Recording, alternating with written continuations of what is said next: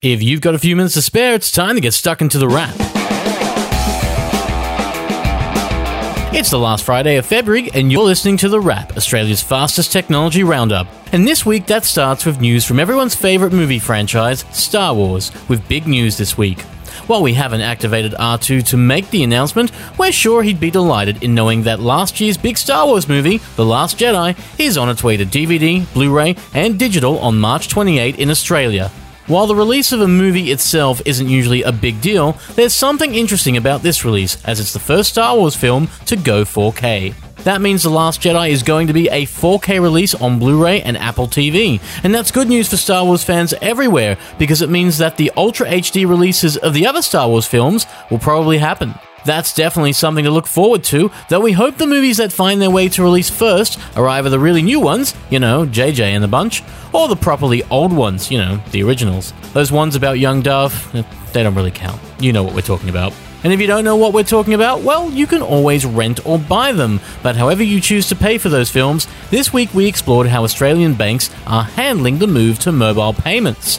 Right now, if you're a banking customer in Australia, it might seem like some banks are dictating the phones you should buy in order to use mobile tap and pay services. ANZ seems to lead the choice offerings, while most of Australia's banks are divided between Apple Pay, Samsung Pay, Garmin and Fitbit Pay, and even Android Pay. Wait, we can't call it that anymore because this week Android Pay is actually Google Pay. The experience is slightly different, bringing Google Wallet and Android Pay together. And unless you're with ANZ, CommBank, Westpac, Macquarie, ING, or one of the smaller banks, there's a good chance that you can't use it anyway. We'll just have to wait until more players support these standards. And with Mobile World Congress just around the corner, we have to hope that some do very soon, because with new phones on the way, this mobile payment thing is definitely not going away.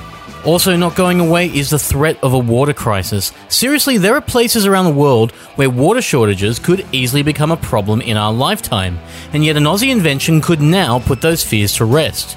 Australia's CSIRO, basically our amazing science division of the government that patented Wi Fi as we know it, has come up with something very, very cool. It's called Graphair, and it's a really interesting water filter made of graphene, a material made of carbon atoms arranged in a lattice that is being used to make some pretty cool things. For the CSIRO, its cool graphene thing makes it possible to filter water. So when waters that aren't safe to drink pass through it, the filter leaves the stuff that you do want to drink and ditches the rest. That could mean that Sydney Harbour will at one point be safe to drink when used with the CSIRO's Graphair. But more importantly, places without clean drinking water could have access to something good for them in the not too distant future.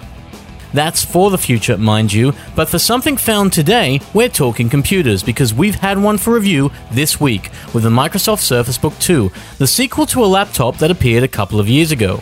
It's a proper sequel too, with a slight change in the design and a USB Type C port thrown in, complete with the ability to charge the laptop, which is super handy. And the overall update isn't bad either, with new guts from Intel, fast memory and storage, and still the ability to separate the 13 inch touchscreen computer from the keyboard section, where the second battery and all the ports are. We reviewed Microsoft's top of the line model and found unsurprisingly it was a pretty good little beast, complete with a larger than average charging block. That didn't dent our feelings though, what did was the price and the lack of a pen, because starting at little over two grand and making that once originally supplied with Surface Pen now optional cuts down the value just a bit. Make no mistake, Microsoft's choice to get rid of the included stylus, the Surface Pen, makes this a less compelling choice, especially since that now incurs a good $140 purchase if you want to throw it back in. The casing is still very easy to scratch as well, and while the machine is still good, it doesn't feel as strong a value proposition as the first time we saw the original Surface Book. Still, if you need a powerful laptop that is also a tablet when you need it to be one, Microsoft Surface Book 2 has you covered, even if it will cost you that little bit extra to get that coverage. And that's it for this week's show. You can find out about these stories and more at the pickr.com.au website, and you can find more of this show through Apple Podcasts, TuneIn, Stitcher, and Pocket Casts. The Wrap will be back next week for more of the world of technology in Australia and indeed the rest of the world, with next week likely being all about phones thanks to Mobile World Congress in Barcelona. Don't say we didn't warn you, it's seriously going to be a very phone obsessed week. Until then, have a fantastic week and a lovely weekend, and we'll see you next time on The Wrap. Take care.